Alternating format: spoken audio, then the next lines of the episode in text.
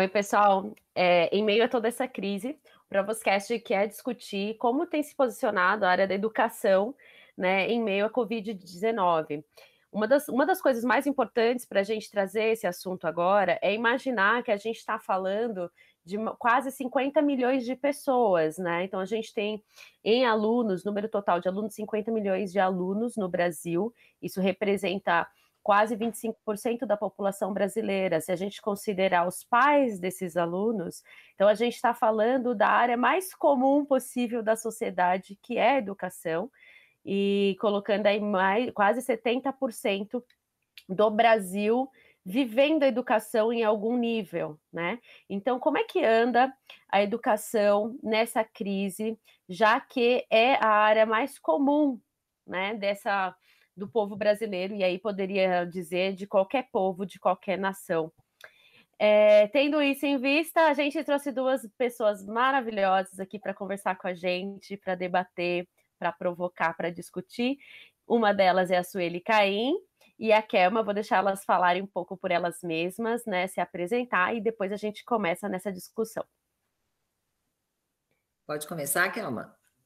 Pode, pode ser, fica de boa. Na ordem alfabética. É, eu, meu nome é Kelma, eu sou formada em biologia, sou licenciada em biologia, sou professora de biologia atualmente do Instituto Federal de São Paulo, trabalho no campus de Itacoaxetuba e mais recentemente eu entrei no doutorado num programa de é, interdisciplinar chamado é, Programa Interunidade de Ensino de Ciências. Eu trabalho com ensino de biologia, né, meu doutorado. O foco é mais com conteúdo de botânica e todas o que envolve toda essa parte de educação relacionada principalmente com vulnerabilidade social, né? E já trabalhei com todos os níveis de ensino, só não alfabetizei, né? Mas é, também sou pedagoga e estamos aí na batalha por uma educação, uma educação pública de qualidade. É isso. Boa, Kelma. Sueli? Oi, é, eu sou a Sueli Caim. É, eu sou formada em língua portuguesa, tenho alguns cursos em pós, fiz curso de gestão, é, mestrado em linguística e doutorado na área de educação. Eu comecei a fazer meu, doutorado pensando é, em inclusão, era é, voltado à inclusão, como trabalhar a linguagem é, com alunos de inclusão, principalmente alunos surdos. E parei o meu doutorado dentro da USP para poder desenvolver um projeto, isso há alguns anos, que estava começando, que era um projeto relacionado ao ensino à distância. Esse projeto era no Rio de Janeiro, fui convidada para ir para lá e fiquei dois anos é, trabalhando com, é, com ensino à distância. É, tanto aulas teletrans, teletransmitidas dentro de um estúdio de TV, como também no, no, computador, com uma. Não era uma aula assíncrona, mas eu tinha um contato, mas não um contato visual com os alunos. Foi um projeto bárbaro, eu falo que eu terminei meu doutorado lá, é, porque foi é, extremamente interessante, é o que tem me ajudado agora também a ter um pouquinho mais de conhecimento na situação pela qual a gente está passando. É, eu sou diretora acadêmica de um grupo de escolas particulares de São Paulo e também diretora é, pedagógica de uma dessas escolas. Estou há 40 anos dentro da educação e trabalhei desde o ensino infantil, dei aula para crianças, até o, curso de pós-graduação. É, eu acho que essa experiência a gente sempre aprende, não é porque eu tenho tanto tempo dentro da escola, é que eu acho assim, a gente, não, eu já sei, eu posso é, trabalhar com tranquilidade. Essa é uma situação é, pela qual a gente está passando bem nova e que é um momento de troca. É, e isso é importante. Eu acho que a gente está é, aprendendo a fazer troca com todas as escolas, sendo escolas particulares ou não. Muito bom, gente. E eu queria saber, é, conversar um pouquinho, como é que as escolas têm atravessado essa situação? Quais são, as, a, quais são os processos que têm sido adotados, né? Considerando é, o número de, de alunos brasileiros, a gente sabe que 90% dos alunos brasileiros estão inseridos no, na educação pública, né? Ah, e aí variando conforme o segmento, mais ou menos. Então, gostaria de saber como é que as escolas particulares têm encarado e quais são os procedimentos que têm sido adotados, e na escola pública também, como é que tem sido isso, né? Para esses dois, para essas duas áreas da educação. E aí a gente pode conversar livremente, tá? É, acho que a Sueli pode falar mais, que eu acho que ela tem mais dados das escolas particulares, né, Sueli? É, é, nós, é, eu primeiro quero deixar claro assim que quando a gente fala em escola particular, a gente fala em escolas particulares grandes, escolas particulares pequenas e médias. Eu acho que há realidades diferentes. Mas eu acho que a, a primeira coisa que a gente tem que pensar é que durante muito tempo é, vem se falando da escola sem paredes, vem se falando que há que se mudar esse espaço é, de aprendizagem, né, que o espaço tem que ser mudado, que se aprende é, de, em qualquer lugar, que não precisa ser dentro de uma escola, e que a gente precisava ter metodologias ativas, etc. Isso há muito tempo vem se falando. Eu acho que quem é, conseguiu fazer essa mudança, é, sem escola particular ou não, é, quem conseguiu fazer essa mudança está conseguindo enfrentar essa situação com menos dificuldade. Eu estou falando menos porque não é que não se tenha dificuldade, mas eu acho que com menos dificuldade. Eu posso falar pelas escolas é, que eu dirijo, né? Então a gente, na verdade, não é uma escola só, é um grupo de escolas, e também pela que eu dirijo. É, nós é, tivemos até uma resposta muito rápida, porque assim que nós soubemos, nós soubemos na sexta-feira de toda essa mudança, da quarentena, etc. Segunda-feira a gente já estava com aulas é, teletransmitidas é, e com aulas síncronas. É, eu acredito que isso porque a gente foi se preparando, já, já foi mudando, já desde 2013 a gente faz capacitação constante com os nossos professores. Então, acho que como a gente já estava um pouco mais preparados, e isso muitas escolas particulares e outras não, porque eu tenho recebido é, telefonemas e pedidos de ajuda para ver como é que estão, estão, nós estamos trabalhando. Com o ensino é, é, básico, mas do sexto ano até o ensino médio, eu acho que não, a gente não está tendo, está sendo mais fácil. Né? O, o mais é, sofrível para todas as escolas no momento é trabalhar com o ensino infantil e com o Fundamental 1, porque precisa muito da ajuda ainda de alguém, né? O pessoal do Fundamental 2 até o médio, eles conseguem trabalhar sem muita dificuldade, eles têm mais independência, né? E, e o pessoal, os pequenininhos não, precisam muito da ajuda das mães. Então, acho que como qualquer outra situação de mudança, a gente é, passa por um desconforto, né? Quando a gente fala para as crianças, a gente orienta os pais que precisa ter rotina, é porque essa rotina dá um conforto. Você acordar no dia seguinte, saber que vai acontecer assim, assim, assim, assado, faz com que você fique mais centralizado. E isso acontece com os professores também.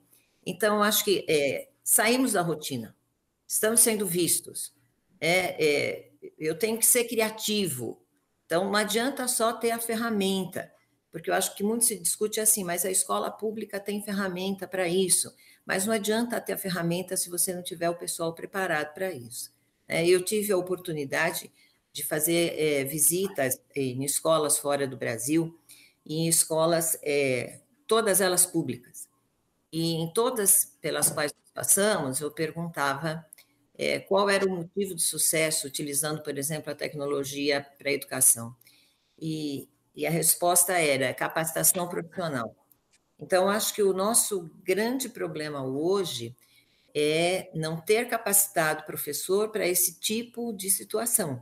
Então, quem conseguiu é, capacitar, quem conseguiu trabalhar de uma forma diferenciada, não ficou só na fala de que a escola tem que não é uma escola sem muros, uma escola sem paredes, conseguiu, está conseguindo passar de uma forma menos sofrida né? Todo mundo está passando por uma situação nova, então não é assim, ah, está super fácil para as escolas particulares. Não, não é assim. E nem para todas. Eu estou respondendo é, pela minha e pelo meu grupo, por exemplo, que está um pouco menos difícil, porque a gente vem trabalhando com os professores desde é, de 2013. Então, acho que isso facilitou um pouquinho uh, esse trabalho que a gente está fazendo. E como que tem sido as estratégias? Que, que, que tipo de estratégia está sendo usada, assim, de forma geral? Então, é, depende do, do nível, do segmento. É, com os, os do ensino infantil, é, que são crianças antes da, da alfabetização, é, nós estamos é, fazendo, é importante o contato da professora, então nós temos vídeos, as professoras fazem vídeos diariamente, é, que é mais questão de desenvolvimento motor e etc. Então a gente passa para os pais. Nós temos uma, é, uma plataforma, nós temos um aplicativo, na verdade, é, que é uma agenda, que é o Conecta, é, e a gente passa por essa agenda para os pais. Os pais recebem um recado no celular que tem é, algo da escola, eles abrem e aí eu preciso muito da ajuda dos pais e eles têm um contato, então eles veem o, o filme com o, o, vídeo que foi apresentado, professora conversando com eles e orientando tanto o pai quanto a criança. E uma vez por semana a gente tem uma aula, uma aula síncrona. Eu digo uma vez por semana assim, é muito importante a gente saber que não dá para ficar nem, nem pequeno, nem o pessoal do terceiro ano do ensino médio, muito tempo na frente de uma tela. Então, para essas crianças, para ter mesmo contato é, com, com o professor, uma vez por semana elas têm uma, uma aula síncrona. E a gente faz algumas lives de aulas que estão tá dando muito certo, por exemplo, aula de música. É muito divertida, então, é a aula de música é aula de expressão corporal. É, os pais é, até filmam e, mostram, e mandam para a gente, a gente criou um Instagram interno, e, e, eles vão mandando as atividades, inclusive, a gente vai acompanhando. É, com as crianças, do, do principalmente na, na, fase de alfabetização, que aí eu acho que está um nó, né, e é onde o pai está mais angustiado, porque a criança, como é que ela vai ser alfabetizada à distância, a gente está conseguindo fazer um trabalho bem bacana. É, também temos aulas síncronas e temos aulas assíncronas. A professora entra nas aulas síncronas, é, nós começamos de uma forma é, mais vagarosa, não, não, entramos todos os dias, são períodos curtos. Durante essa semana, nós fizemos três encontros, então, um dia elas têm aulas síncronas, na outra síncronas. É, tem um acompanhamento dos pais, a gente vê isso. E é, a gente está fazendo como nós já fazíamos na escola. É, nós temos uma coordenadora muito presente. Quando percebe é, que havia algum problema na alfabetização, ela já fazia um encontro é, particular. Então, ela está fazendo isso. Então, as crianças, ela percebe, porque os pais nos mandam, é, cada um tem um recurso é, diferente. Então, a gente até permitiu recursos diferentes, às vezes por e-mail, é, às vezes por, pelo próprio WhatsApp, ou se não, é, pela, pelo aplicativo. Eles tiram foto do, do que está sendo feito, do trabalho da criança, e a professora com o auxiliar, elas corrigem um a um e dão um retorno para o pai. E passa para essa coordenadora que faz um trabalho até individualizado. Isso acalmou muito o coração dos pais, e eles viram que as crianças estão começando realmente a escrever. Isso precisa da ajuda da família, não dá para fazer sozinho nessa faixa etária. Com o ensino é, é, do sexto ano até o terceiro ano do ensino médio, nós estamos também com é, todo dia é, com a, as aulas síncronas. Nós fizemos um horário diferente. A gente obedeceu, eles entram às 8 e saem às 13h30. E o pessoal que faz itinerário, porque a gente já estava é, dois anos trabalhando com itinerário, é, eles fazem à tarde. Então, eles têm um período um pouquinho menor de manhã, mas voltam à tarde para poder fazer os itinerários educativos que a gente dividiu em ciências é, humanas e em humanidades e em ciências. É, eles têm essas aulas com um horário diferente. A gente não queria, não dá para ficar seis aulas na frente de uma tela, então a gente fez um horário diferenciado, um horário em que há períodos em que o professor está realmente interagindo com, com o aluno e depois ele tem plantões. É, logo em seguida, um plantão. Nesse plantão, eles estão com exercício, o professor fica à disposição para ir tirando as dúvidas. Isso tem funcionado bem, a gente tem uma porcentagem muito grande de acesso. Eu tenho mais no, do sexto ano ao nono, eu tenho salas que eu tenho 100% de frequência, a média é de 90%, 85%, 90% de frequência diária, e o pessoal do ensino médio só um pouquinho menos, mas cerca de 75% é, de, de frequência. Eu tenho alguns alunos, a gente foi atrás para saber também por que, que esses alunos não têm entrado, E eu tenho alunos que têm problemas de saúde mais graves e o, os pais resolveram sair de São Paulo. Então, eles também estão em lugares que não têm um acesso muito bom. Então, eles estão com. Por isso que às vezes não conseguem assistir às aulas, mas como a gente está mandando muito material pelo Classroom, isso as ferramentas da Google estão me ajudando muito. É, então, como eles, é, eles mandam, porque aí todo mundo tem um, um, celular que pode em algum lugar é, tem acesso e consegue mandar pelo menos material, mesmo que não consiga assistir às aulas. Então, é, eu percebi a primeira semana um desgaste maior, tanto da minha equipe, coordenadores, professores e alunos, e pais, principalmente dos pequenos, e nós já estamos na terceira semana trabalhando dessa forma. E eu percebi que as pessoas foram se acomodando. Então, elas foram é, ficando mais calmas, foram se acostumando. Como eu falei, começou a virar rotina. Então, começou a acalmar o coração das pessoas. Elas começaram a ficar mais mais tranquilas, principalmente pais de crianças com uma idade menor. Esses estavam assim, com uma dificuldade muito grande, porque estão trabalhando em casa, é, porque tem os afazeres da casa para poder é, cuidar, tem que ter a criança, tem que ter um momento para parar, e isso não era da rotina deles. Então, eles começaram a acostumar com isso, os professores também já começaram a ficar um pouco mais tranquilos. Perceberam que tem a capacidade para fazer, tem ferramenta adequada que dá para trabalhar, então a gente está indo com um pouco menos de dificuldade. Não estou dizendo que assim é fácil, é, não é muito fácil, mesmo porque aula à distância não é aula presencial, exige técnicas diferentes, exige uma aula muito mais interativa para que a pessoa possa é, ficar preso e, e é, atento, principalmente porque a gente está lidando com adolescente, né? E, e, então e que o adolescente está muito sofrido pela falta desse contato social, que para ele é extremamente importante. Eles já saem da aula agradecendo, é muito legal isso. Eles falam obrigada professor pela aula e, e conversam entre si. Então uma experiência é bem interessante. Maravilha, Sueli. E aí, como é que está essa situação, Kelma, na nossa educação pública, que muitas vezes nem tem esse recurso, essa ferramenta? Como é que funciona isso, né, nesse outro lado que está super é, desprivilegiado? Bem, eu tenho mais contato com a realidade da educação federal, né? Mas eu tenho vários amigos que trabalham na, na, no município de São Paulo, né? E no estado, né? De São Paulo. Então, eu acho que é uma realidade bem diferente do que a Sueli está contando. Eu achei bem interessante, porque a Sueli ela conta, está contando uma realidade de um certo tipo de, de escola privada, né? Que, que ela falou que dentro da escola privada você tem, né? As grandes, as médias e as pequenas, né? Então, acho que é uma, uma realidade também específica dentro do conjunto das escolas privadas, né?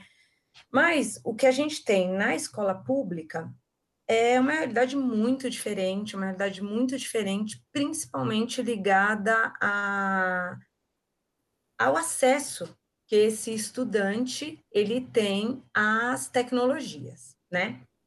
Bem, então, assim, para a gente ter um, um, algum tipo de parâmetro, né, enquanto a gente fala de tecnologia, porque todo mundo fala, né, é, tanto que ontem na no pronunciamento, né, na, é, na coletiva que foi feita pelo junto do o governador do estado e o prefeito de São Paulo, né, o João Dória e o, e o Bruno Covas, eles caracterizaram que o número de telefones celulares para a população do estado de São Paulo é o dobro do número de pessoas. Então, acredita-se por esse número que as pessoas, tem pessoas que com até dois celulares, né? É, todas, todas as pessoas, né, do estado de São Paulo. Então, a partir disso, eles lançaram algumas é, é, agendas para o que vai acontecer, né, algumas atividades. Então, só para dar uma realidade, por exemplo, dentro do lugar que eu trabalho, né, no Instituto Federal, no universo de quatro, um pouco mais de 400 alunos, que estão é, é, estudando ensino técnico, né, dentro da, da de Itacoaxetuba, é, desses um pouco mais de 400 alunos, 167 alunos têm computador em casa, tá? E 200 não têm computador em casa, tá? É um pouco. E aí tem alguns outros que vão ter até três computadores, né? Mas é um número menor. Então a gente tem praticamente um pouco menos que a metade dos nossos alunos, eles não têm acesso a computador em casa, né? Então aí a gente vai falar, ah, mas eles têm acesso ao celular, porque todo mundo hoje tem celular, né? E, e, e é isso que foi baseada a coletiva do, do governador, né? Todo mundo tem um telefone, um smartphone em casa que pode se fazer acesso. Só que ninguém pergunta, por exemplo, se ele realmente tem, se esse aluno ele tem acesso para colocar crédito, se onde ele mora ele tem um bom acesso à internet, né? Então isso são é, é, parece que passa, né? A, a, do lado assim.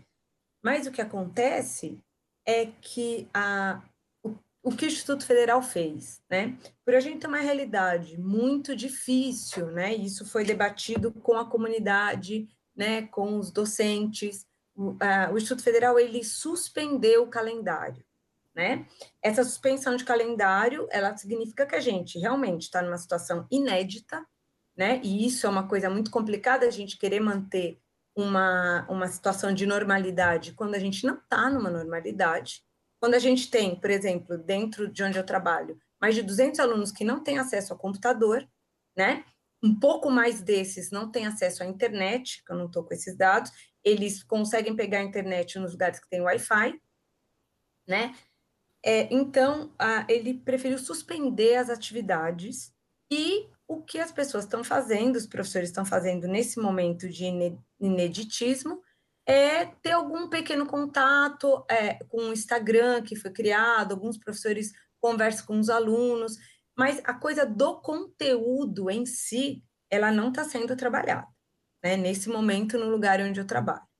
No estado de São Paulo, é, os professores, eles estão em férias, foi dado férias para os professores até o dia 22 de abril, né? Porque é, é uma realidade muito diferente disso que a Sueli falou, né? Uma coisa que a Sueli falou é que, por exemplo, desde 2013, a rede que ela trabalha, ela está trabalhando com formação de professores para trabalhar atividades EAD, porque é isso, EAD é um ramo né, enorme de pesquisa. EAD não é você pegar a aula e filmar a aula, isso não é EAD, a gente sabe disso, né? Eu estou num grupo de pesquisa que estuda EAD, né, para ensino de botânica, e a gente sabe que não é isso, então é uma coisa muito complicada, né? Então, a formação de professores é muito importante e essa formação, ela não acontece no setor público, né? E eu acho que isso é muito importante, e é como você falou, Sabrina, a gente tem quase 90% dos nossos alunos, né, no estado de São Paulo, que estão matriculados na, na, nas redes públicas de ensino, né? Então, a gente, é, quando a gente fala sobre educação à distância, tudo isso, a gente não está falando, a gente não consegue atingir esses 90, quase 90%, né? Então, é um público muito grande, aí você, novamente, você segrega, né? A esses alunos a um, a um lugar que eles já estão segregados, porque se a gente pensar bem quais são as atitudes que o governo está tomando por enquanto, né, o governo federal, em nenhum momento ele está falando em suspender o Enem, né? Por quê? Porque a gente tem uma grande parcela dos estudantes que estão estudando para o Enem e para ocupar vagas, né, universidades públicas, ela está tendo da, das pessoas que estudam em escola privada, né? Então, é, como é complicado, olha, como é que a gente vai suspender o Enem se você tem muita gente que está tá fazendo conteúdo e tem aí um vestibular pensando na frente, se a gente pensar no ensino médio, né? Por outro lado, o que, que o governo está fazendo, né? Então, até dia 20, o governo estadual até dia 22 de abril é férias, né? É, para os professores, né? É um adiantamento das férias, né? Para esse período de inédito de pandemia, né? É, dia 9 vai ser lançado um aplicativo, né? E esse aplicativo ele vai estar disponível nos celulares e foi feita uma parceria, né, com as operadoras celular, com a Oi, com a TIM, com a Vivo, sei lá, Nextel, e para acessar o conteúdo desse, desse aplicativo, né, que é o aplicativo que vai ser disponibilizado pelo Estado, não vai se cobrar crédito, tá? Então, aluno, a proposta é essa, o aluno com o smartphone, ele acessa esse conteúdo sem, sem ser cobrado crédito, né? É, e aí, até vai ser disponibilizado dia 9 para teste, os alunos vão testar, e depois do dia 16 né, de, de abril, vai ser lançada uma agenda, com essa agenda, é, com a grade horária de quais são as aulas que terão, e aí essas aulas depois, futuramente, poderão ser usadas para avaliação, né? Porque a gente tem que lembrar uma coisa, tem uma medida provisória, né? Eu não me lembro, foi semana passada que ela, ela foi lançada, que ela abole os 200 dias letivos, né? Nesse momento, claro, de, de urgência, você não pode mais ter 200 dias letivos como antes, né? Só que garante, tem que se garantir as 800 horas, né? Isso é importante. E aí, o que, que a rede está fazendo? A rede está disponibilizando esse tipo de aula, né? Para a rede estadual, para poder depois futuramente, com certeza, né? Eu acredito, né? Pensar em contar horas. A prefeitura de São Paulo, como ela sabe muito bem que grande parte dos alunos dela não tem acesso mesmo à internet, porque parece que o Estado, ele falou, olha, como a gente tem mais celulares no, no estado de São Paulo do que pessoas, então todo mundo tem um celular. A gente parte desse pressuposto, é um pressuposto dentro da pesquisa que a gente sabe que você não vai olhar aí onde é que estão os celulares. Mas, bem, não, não vou entrar em detalhes. Mas a prefeitura sabe que os alunos dela não têm, e a gente tem que pensar que a prefeitura, ela vai, ela vai ficar, né, grande parte do, do, de, do Fundamental 1, que é a alfabetização, né? Grande parte dela está no município, apesar de você ainda ter no estado ainda a escola de alfabetização, né? De, de Fundamental 1, e a prefeitura fica com a, a grande parte da. Que no, aqui no estado de São Paulo não abrange toda, mas o Fundamental 2, né? Então, o que que isso, o que que, que, que acarreta? Esses alunos, eles poucos têm acesso a, a, a ferramentas, ou ter acesso à internet, né? E estão muito dependentes dos pais, né? Esses pais, eles têm uma realidade diferente de trabalho que os pais, talvez, da escola privada, né? Muitos não têm, não têm o, o home office em casa, eles têm que sair para trabalhar, né? Bem, e aí a prefeitura, ela vai disponibilizar, ela está mandando na casa, isso aí foi falado na coletiva, né? Ela está enviando para a casa de cada aluno, para o endereço cadastrado desse aluno, uma apostilas, material apostilado baseado no currículo da cidade, que é o currículo da prefeitura. E aí esse aluno ele tem um bimestre de materiais disponibilizados para ele, textos, ele vai tentar responder isso aí com esse material impresso e de, esse material também depois vai ser disponibilizado para os professores, né? Porque os professores eles estão de recesso na prefeitura até o dia 9 de abril, né? Depois é, não sei qual será a logística, mas é, os alunos vão ter acesso a esse material impresso. E depois os professores vão ver o que vão fazer.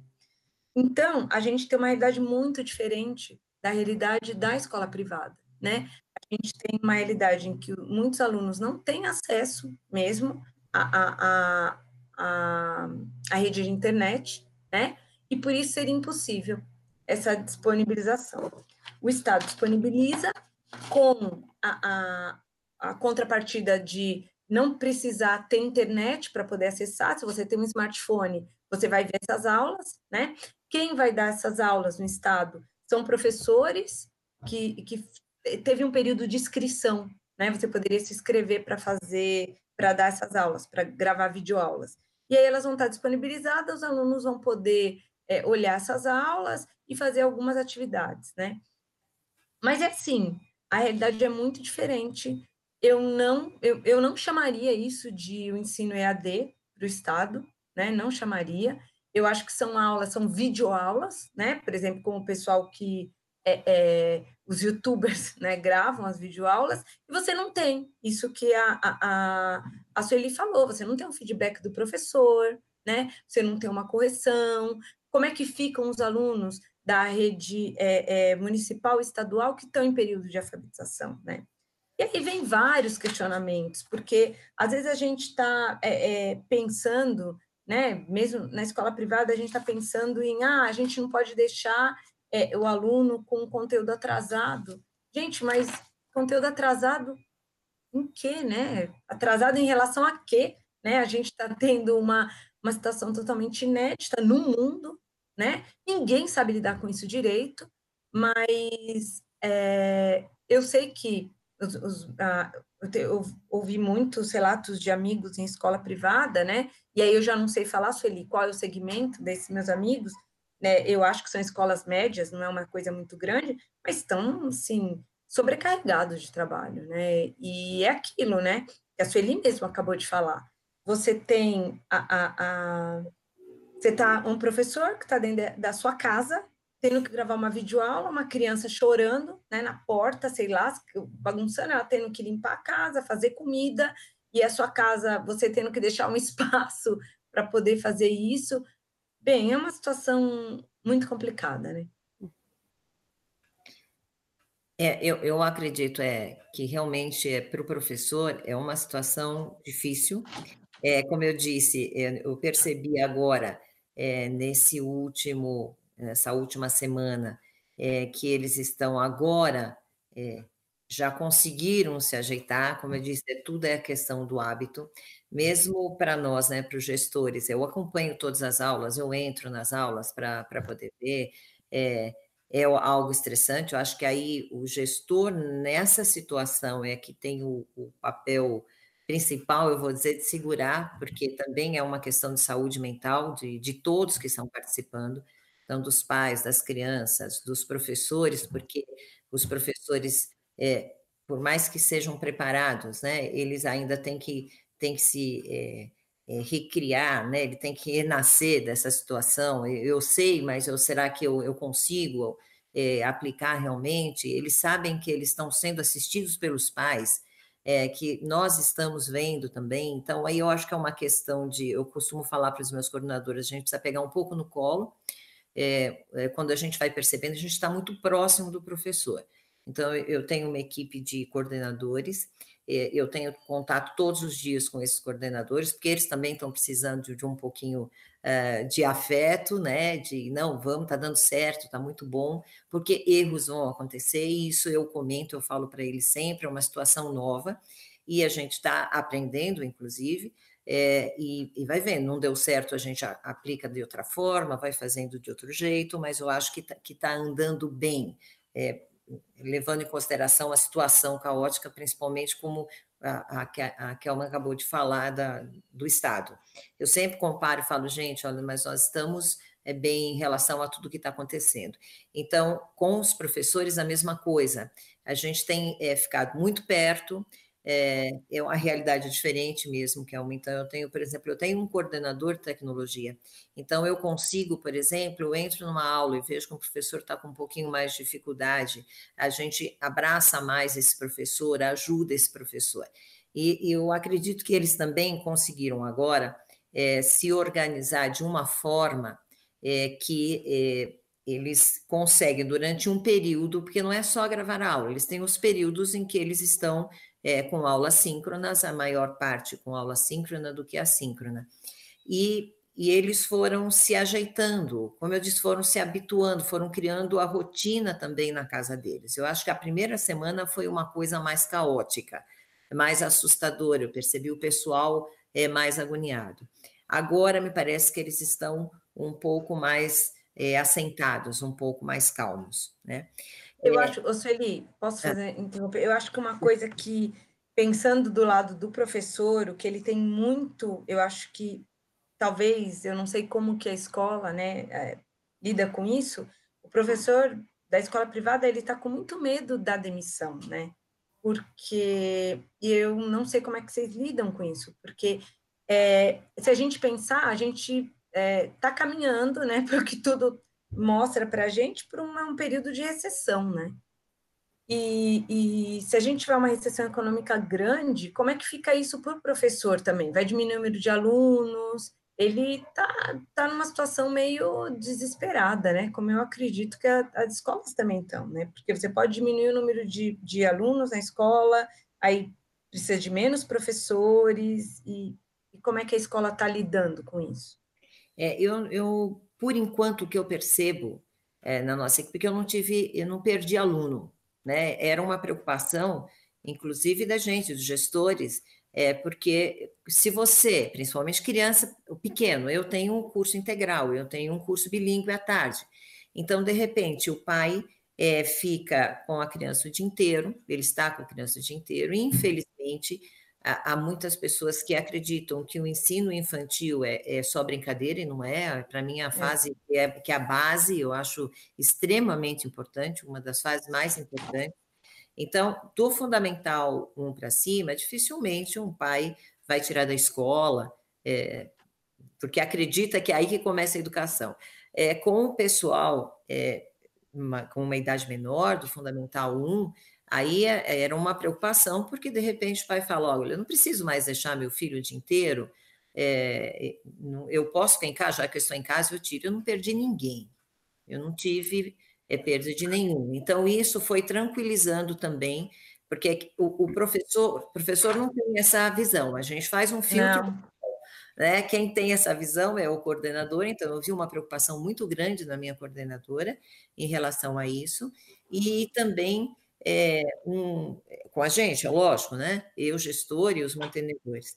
Então, eu acho que a preocupação do professor nesse momento, pelo menos eu vejo pelos meus, não tem sido tanto eu vou perder o emprego, porque professor é essencial, a gente sabe disso, né? Eu, eu sou uma escola considerada uma escola, sei lá, a minha, a escola que eu estou fazendo a gestão é uma escola muito grande, de de porte médio, sei lá, 400 alunos mais ou menos.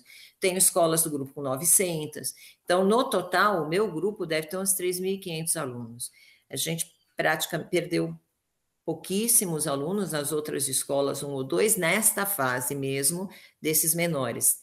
Ninguém é, maior, nenhum, ninguém da, da, do, do primeiro ano para cima, ninguém. Não acredito que a preocupação do professor da escola pública, pelo menos o meu grupo, seja essa de perder o emprego. Eu vejo que, é, primeiro, a, é, eu tenho que fazer algo diferente, isso precisa funcionar. Será que eu sou capaz é, de fazer é, bem feito? Porque a gente sabe que o professor é extremamente responsável, que o professor é crítico, ele, que ele o objetivo dele é que dê certo mesmo, né? É, ele sabe que ele está sendo assistido mesmo, ele está sendo visto é, pelos pais. Mas você sabe que uma coisa que eu acho que foi que está sendo muito legal, eu acho que isso que acalmou um pouquinho essa angústia dos professores. A gente tem recebido de pais é, é, muitos agradecimentos e elogios pelo esforço é, da aula, por, depois nós passamos a fazer as aulas síncronas porque o, a, a, o pai está participando da aula. Eu tive um relato, inclusive, muito interessante de uma criança que era fase de alfabetização e tem o pequenininho, tem o irmão pequenininho que assiste junto, e o irmão começou a fazer é, também as, as, tarefas. Então, é, o fato de estar com, é, com o professor, de estar vendo o professor, que antes era uma agonia até professor, né? Porque olha, o pai está lá assistindo a aula, não sei como é que vai ser, e eles estão vendo é, que o contato da criança está sendo extremamente importante, é, de ver o seu professor, que eles ficam felizes e que eles estão fazendo. A gente precisa colocar um pouquinho de ordem, né? Porque ainda mais quando eles são pequenos. Então, desliga o microfone um pouquinho, vamos fazer assim. E eles e os pais foram criando uma é, até é, um carinho maior pelo professor. Então, acho que isso acalmou um pouquinho o coração dos meus professores, o fato de a gente ter recebido um retorno positivo legal dos pais. Mas é. isso a gente consegue porque tem esse contato, como a gente está tendo. Eu estou vendo você, você está me vendo, eu tenho oportunidade de responder. Eu sei que, infelizmente, não é a realidade da escola pública. Pois é, é, eu fico pensando nisso que você está falando, e eu fico pensando que um menino de, do segundo ano vai ter que acessar um aplicativo e ver a professor, um professor que não é o professor dele, né? Isso é. eu acho que tem que estar bem claro, não vai ser o professor dele, é um professor lá falando, sei lá, algum conteúdo para ele. É, é muito aí, complicado, né? Para encerrar esse bloco de, de, esse pequeno bloco, né? De pequeno, esse grande bloco de discussão que a gente está tendo e complementando e querendo saber um pouquinho de vocês na sequência, é essa, esse papel da escola é, socioemocional, né, nesse momento, versus curricular, né, porque aqui eu consigo observar é, um pouco disso na fala da Kelma, dessa preocupação do Estado muito com o currículo, né, e aí as ferramentas digitais sendo utilizadas não só para o currículo, mas para o socioemocional, então eu queria que a gente conversasse um pouquinho mais sobre esse assunto, é, dentro desse cenário de crise, como as escolas estão atuando para é, nos dois eixos, sabe? E aí, conversa, pegando essa deixa que a Kelma falou. É, Sabrina, eu queria começar falando de uma coisa muito interessante, que foi um, um pequeno texto que foi divulgado no. Eu acho que foi é que eu não tenho Instagram, então eu acho que foi pelo é, Facebook e depois transmitiram para mim pelo WhatsApp. É, Mas que eu é acho que tem... news, não, né? Não, não, não é fake news, não. É de uma moça chamada Ana Clara Morim, e ela fala assim, é, uma reflexão sobre é, o futuro da função escolar, né?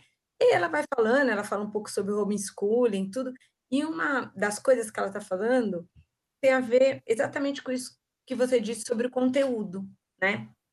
Que eu acho que é, é isso é uma coisa que me incomoda, me inquieta, nesse momento, né? Isso que eu disse outra vez, eu acho que é muito complicado a gente querer manter um padrão de normalidade numa coisa que não é normalidade. Mas eu concordo com a Sueli que tem que ter uma rotina, né? É uma coisa que, se você não tiver uma rotina, você cai numa outra coisa que você não sabe nem o que é. E aí eu fico pensando o que são os, os nossos alunos da rede estadual, da rede municipal e da, da, da rede federal, né? Como é que será que eles estão? Se eles estão nesse período que é chamado de férias, né? É isso que é, é, os nossos governantes fizeram, né? deram férias para os professores nesse momento, porque não sabiam o que fazer, e agora estão com essas medidas paliativas. E aí essa moça, ela nesse texto, que é um texto bem grande, ela fala sobre como que seria a volta das crianças para a escola, para o físico, né? Porque eu, eu, eu vou né, na linha é, freiriana de que a escola ela não é só conteúdo, né? Tanto que tem um texto muito bonito de Paulo uhum. Freire que fala que é a escola é o lugar onde a gente faz amigos, né? A escola não é um lugar só de aprender a, a, o conteúdo, a escola é um lugar de relação, né? Relações. E o que é, está acontecendo com a gente agora nessa, nessa situação de quarentena, isolamento, é que a gente perdeu a relação né, do toque, a relação de estar junto, a relação de falar uma coisa no ouvido, um cochicho, sabe? É, é, é outra realidade, né? E essa moça, ela fala assim, que ela é assim, o que eu espero quando as crianças voltem para a escola é que tenham uma semana sem aula, né? Que elas fiquem correndo e gritando nos pátios, como os hamster do capiroto, até perder a voz. Que as escolas mandem na agenda o seguinte bilhete: venham com roupa que possa ser rasgada, para que elas possam ralar o joelho, o cotovelo. E aí ela vai falando disso, né? Ela vai falando da, da relação de que é, é se reapropriar de um espaço é, que a gente está sendo privado, né? E quando eu falo a gente, gente professor também, né? que a gente está privado, está aqui, é quando a gente sai de casa, a gente fica meio desesperado, o que, que eu vou trazer para minha casa? Olha, então eu vou tirar o sapato, eu estou tirando a roupa, estou entrando no banho. E eu acho que isso é importante, né? É, é essa retomada. Então, no lugar que eu trabalho, os professores eles estão fazendo pequenos é, é, é pequenos vídeos de um minuto para falar um pouco sobre essas essas características socioemocionais, né? Para falar um pouco sobre isso e um pouco menos sobre é, conteúdo, né? Isso é uma coisa que os professores que estão na ativa estão falando que está dando bastante resultado, porque eles estão perdidos também, né? Então, eu acho que é, é, o conteúdo agora, ele novamente vai ser usado como uma ferramenta de opressão, né? Porque a, a Sueli está contando qual é a realidade de uma escola privada de médio porte, que ela consegue levar o conteúdo, ela consegue, os alunos conseguem é, é, acompanhar, conseguem ser alfabetizados, né? E a gente tem uma outra realidade, que novamente tem vários alunos que não têm acesso, né? Malemar vai ter acesso a uma, a, a uma, uma aula gravada, e sabe-se lá como é que vai fazer, porque o pai não pode ficar em casa com ele. Olha, eu, eu acho uma situação muito complicada. Eu acho que a gente vai ter que se reinventar enquanto escola, né? E, e, e, eu acho que até um movimento mesmo desse pessoal falar assim: olha, a gente está aqui numa escola pública, a gente não consegue, é, é, a gente não conseguiu ter o conteúdo que se achava necessário, a gente ter esse conteúdo para, sei lá, prestar um Enem, fazer um Enem. Olha, então acho que a gente tem que agora ó, barrar esse negócio, não vai ter o Enem e a gente vai se inventar. Porque o que é perder conteúdo né, para uma criança, sei lá, de 10 anos, até mesmo para um, adolescente de 17, né? Eu acho bem, eu acho que isso é, é, é o ponto principal da discussão. Eu, eu volto ao, lá ao começo da minha fala, quando a gente é, começou dizendo que é, muito se fala nas escolas, e uma escola diferente, espaço diferente, que a gente tinha que ter uma forma é, diferente de ensinar, metodologias ativas, etc. Nesse momento, a gente vê é, que sai na frente de novo quem deixou de trabalhar o seu conteúdo.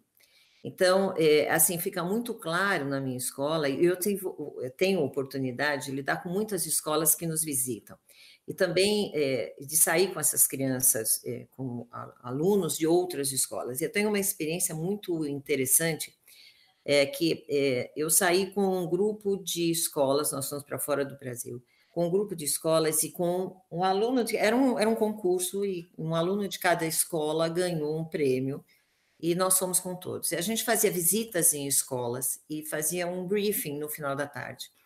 E aquilo ficou muito marcado na minha cabeça, porque cada aluno falava alguma coisa, e as escolas que nós visitávamos, é lógico, a gente foi visitar escolas de ponta, escolas públicas todas, mas trabalhavam de uma forma diferente. Esse era o objetivo, mostrar como é que a gente poderia trabalhar diferente e trazer isso para o Brasil. E um dos meninos do Nordeste, onde é muito forte essa questão do conteúdo do vestibular, ele disse assim, e lá era foi muito engraçado porque o mantenedor estava com ele. Então, ia um coordenador ou um mantenedor e ele disse assim: Olha, é, na minha escola assim se fala Enem, Enem, Enem, vestibular, vestibular, vestibular, Enem, Enem, Enem. O dia que acabar o Enem, o que, que eu faço com tudo isso? E uma outra de Minas disse assim: Eu vou dizer uma coisa para vocês, eu sei muito bem o que é uma mitocôndria, nunca esqueci isso, que eu tinha esquecido que era uma mitocôndria. Então ela disse assim: Eu sei muito bem o que é uma mitocôndria, vocês são biólogos, então é, mas eu não sei pagar uma conta. É, isso, é, isso é fantástico, né? Ela isso falou. É, eu acho que é o príncipe. É, é, é, eu tenho vários. Eu acho que eu tenho um exemplo de um trabalho que eu desenvolvo com botânica, que eu levei para os meus alunos do segundo ano do ensino médio. Eu levei perguntas do sexto ano para eles, né? Perguntas do tipo, né? Eu acho que tem tudo a ver com o que a senhora está falando. Perguntas do tipo assim: é, quais as plantas que a pessoa que faz comida na sua casa, se não for você, usa para é, fazer a comida, né? E aí, vamos pensar o que é a comida do brasileiro. Vamos pensar que a gente pode esquecer de arroz e feijão, né? Arroz e feijão tá ali no prato. Então, é, é, eu tive 18 grupos, cada grupo com cinco alunos, né? Que eles elencaram, a gente fez a tabulação dos dados, tudo foi interessantíssimo, né? Cada aluno levava para casa, respondia umas questões, eram questões conceituados como sexto ano, mas eram né, questões para saber mesmo é, sobre o que eles sabiam de botânica. E aí, olha que interessante, de 18 grupos, eu tive um grupo, um grupo que citou como planta feijão. Nenhum grupo citou arroz. Nenhum grupo citou cebola ou alho, né? Mas esses meus alunos, eles sabiam, por exemplo, ou era um conteúdo que eles deveriam saber, o que, que era meristema apical do caule de uma planta, sabe? Olha, é, aí eu fiz esse levantamento e falei, gente, o que, que a gente está fazendo? Né? Eu acho que essa é a grande questão. O que, que a gente está fazendo? Um aluno de é, é, 16 anos que não sabe que feijão é planta, né? Assim, e eu perguntar para ele o que, que é o feijão.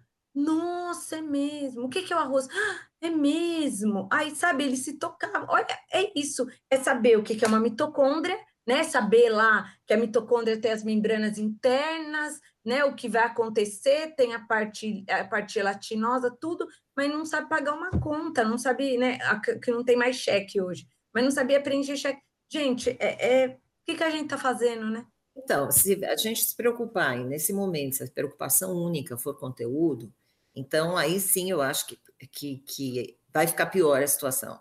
Eu, eu não acredito, e o que a gente tá, tem tentado fazer, é lógico que você precisa de conteúdo para ser desenvolvido uma, uma competência, uma habilidade específica.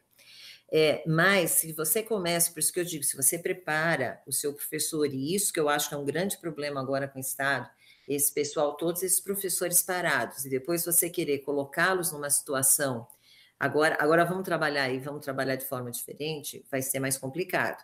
Se está essa preocupação é só conteúdo, nesse momento em que a gente precisa, e nós estamos falando agora de questão socioemocional, que a gente precisa mesmo desenvolver empatia, o trabalho colaborativo, eu acho que é, tudo isso, acho que isso a gente vai tirar de bom é, de toda essa tragédia que nós, pela qual nós estamos passando, é saber trabalhar de forma colaborativa, é olhar o outro de uma forma diferente.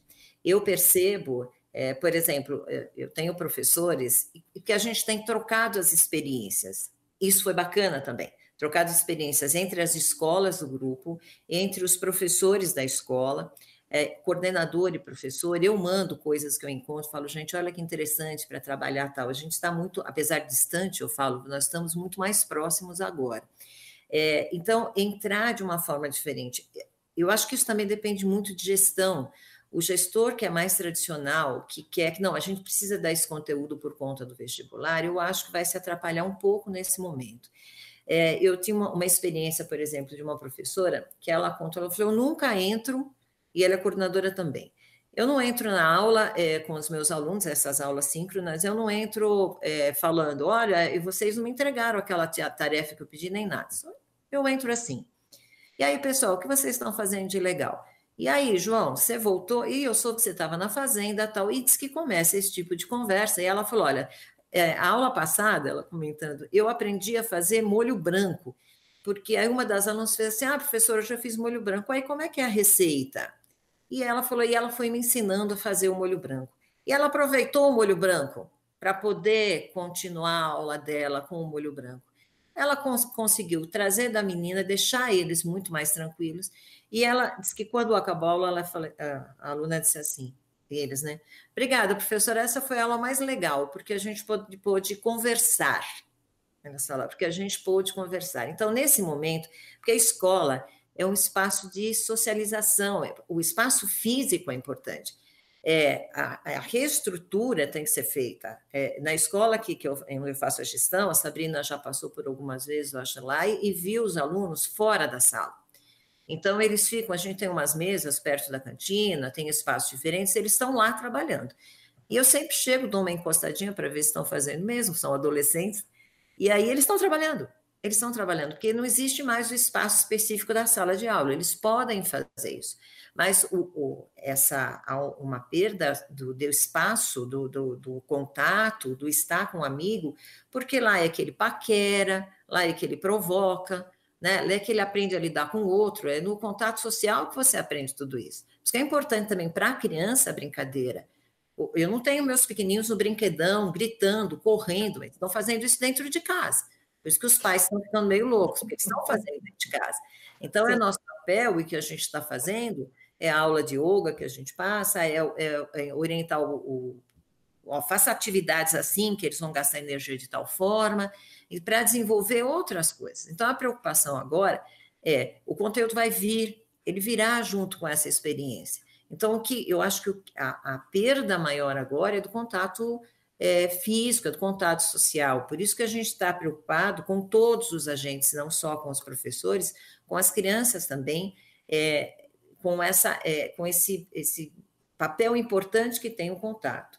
O que a gente tem feito para acalmar um pouquinho o, o, o coração, do, principalmente dos professores, é, a gente está muito próximo, é, tem essas trocas, é, os coordenadores tem, fazem videoconferências é, com eles, eu faço com o pessoal, a gente brinca, conta o que está fazendo, e aí vai descontraindo um pouco, e eu todo o fim de, de período, é, assim, ontem, por exemplo, a gente faz um vídeo para os professores, é, incentivando, dizendo que o trabalho está muito bom, que a gente percebe que eles estão melhorando a cada dia.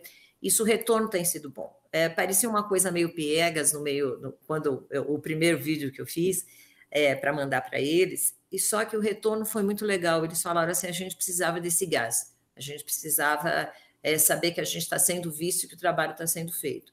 Então, isso vai melhorando um pouquinho o coração do professor. Dos alunos, é com esse contato diário, é o perguntar o que está fazendo, e se a preocupação é conteúdo, aproveita o que ele está trazendo. Com o molho branco, deu para fazer um monte de coisa. No teu caso, eu já pensei, se você perguntasse para eles, o que vocês estão comendo hoje? Ah, estou comendo arroz feijão, sei lá, etc. E aí, no meio do arroz feijão, ir puxando os conteúdos, não é? A gente sabe que isso daí ia funcionar mais, porque para eles dá a impressão de um bate-papo. A gente percebe nas aulas é, é, é, síncronas é que eles conversam entre eles, é muito interessante, mesmo os pequenos. Às vezes um entra, porque é a mesma coisa que sala de aula, né? Então tem aqueles que querem falar mais, ô, oh, oh, João, ô, oh, não sei o quê. E, e aí o outro fala assim: presta atenção, a professora está falando, acalma um pouquinho, ou senão, ah, você fez, oh, a resposta não está certa, não, o Pedro errou. Então, você vê que é mais importante para eles ter o contato com os colegas naquele momento do que, na verdade, o que está sendo colocado.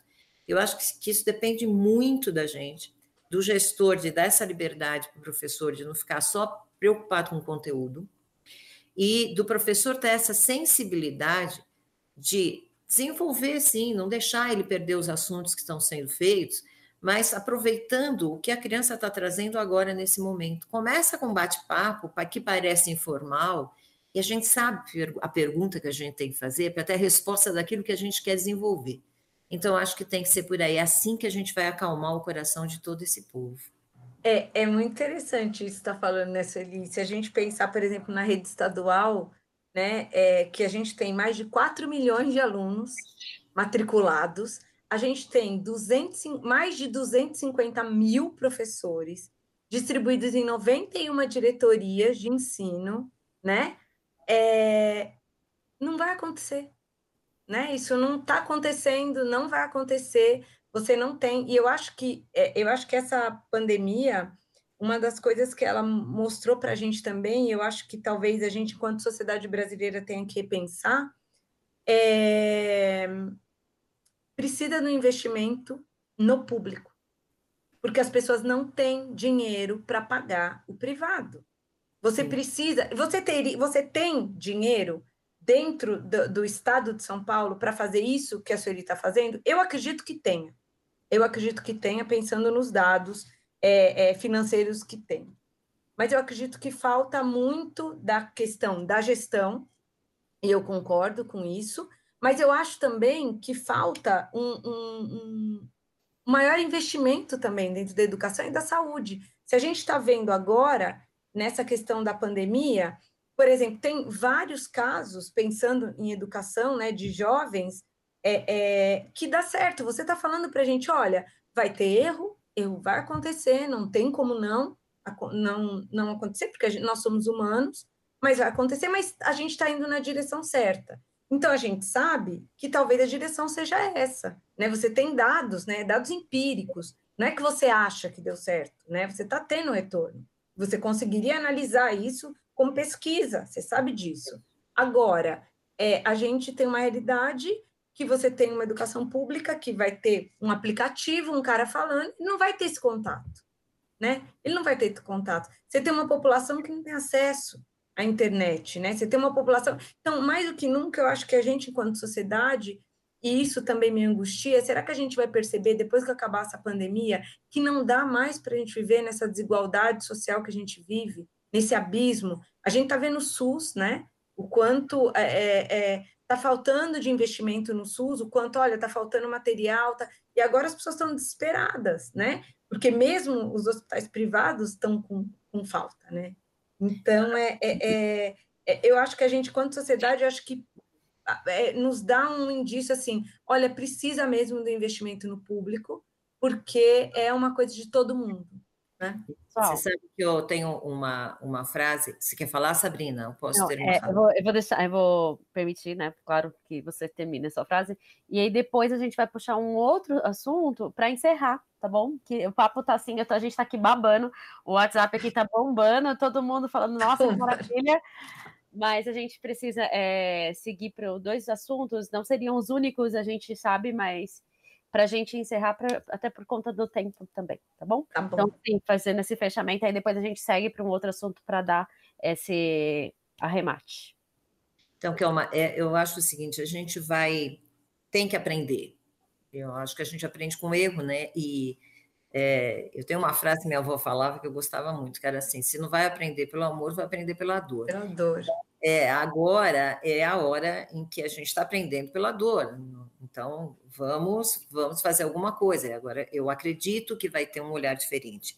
É, eu tive uma, a oportunidade de fazer um curso de gestão na Inglaterra, um curso pequeno mas a gente foi, eu conversei com todos os agentes, todos, desde o que seria o ministro da Educação para a gente, até as crianças, os pais, é, todo mundo, professor, coordenador, etc. E eu acho que a gente tem que aprender com o que eles fizeram lá, e eu acho que aí seria uma, uma solução é, para o Brasil.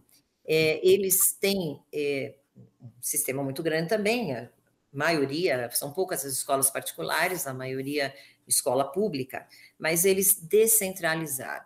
Então, é, e isso que eles disseram, aí foi, a, a foi o pulo do gato. Então, eles têm, é, inclusive os diretores, eles não são diretores de carreira, como nós temos aqui, eles são gestores, existe uma escola de gestores, e, e eles são contratados. E o Estado, ele disponibiliza tudo é, para esse gestor. E ele tem, inclusive, um prazo de dois anos para poder é, fazer com que aquela escola funcione.